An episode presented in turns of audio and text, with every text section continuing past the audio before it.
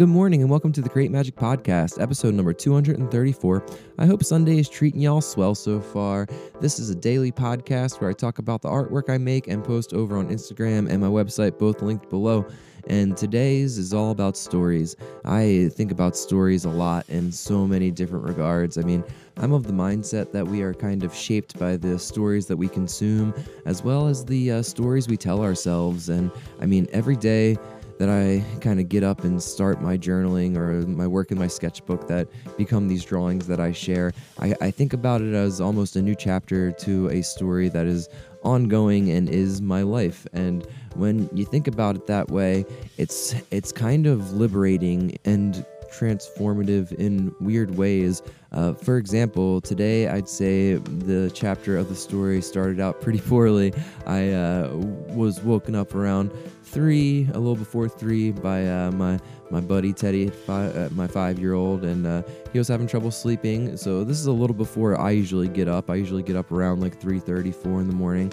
So I get him back to bed, and then uh, I fall asleep, and I you know sleep past my normal get up time and wake up to my boy being a little upset and saying that he wishes it was morning time because he wanted to get up. So we got up together at five, which, you know, is somewhat frustrating as a uh, parent where the morning time is kind of your alone time and it's my, you know, my creative, productive time as well as my little meditative time and all of that. And you realize how much you're clinging to those things in that time space when you get frustrated because it's not going the way it should. And those are the type of things that can start the stories off a little uh, dark and stormy, if you will, because it, it it prevented me from being fully present with my little dude and just enjoying the extra hour of playtime or Lego time or whatever we'd end up doing. And you know that's important to step back and, and, acknowledge that and i tried to kind of acknowledge it with him this morning and let him know that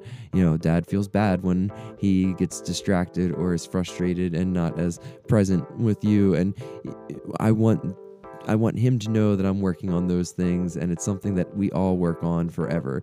And these are the stories that we tell ourselves. And the cool thing about that is that now that chapter has started in the way that I just described, I can change it because as anyone who's consumed any kind of story knows that that's half the point is the plot twist or the uh, the the flip or you know that big transformational uh, element of the story that comes after the conflict. So, yeah, now it's going to be a great day. I'm flipping it. I'm going to go uh, have some great time and finish building Teddy's uh, first Harry Potter Lego set because, uh, as you probably know if you've listened to this any amount of time, he's a huge Lego fan. Not that big of a movie fan, but uh, his new best friend at school loves Harry Potter, so he does too.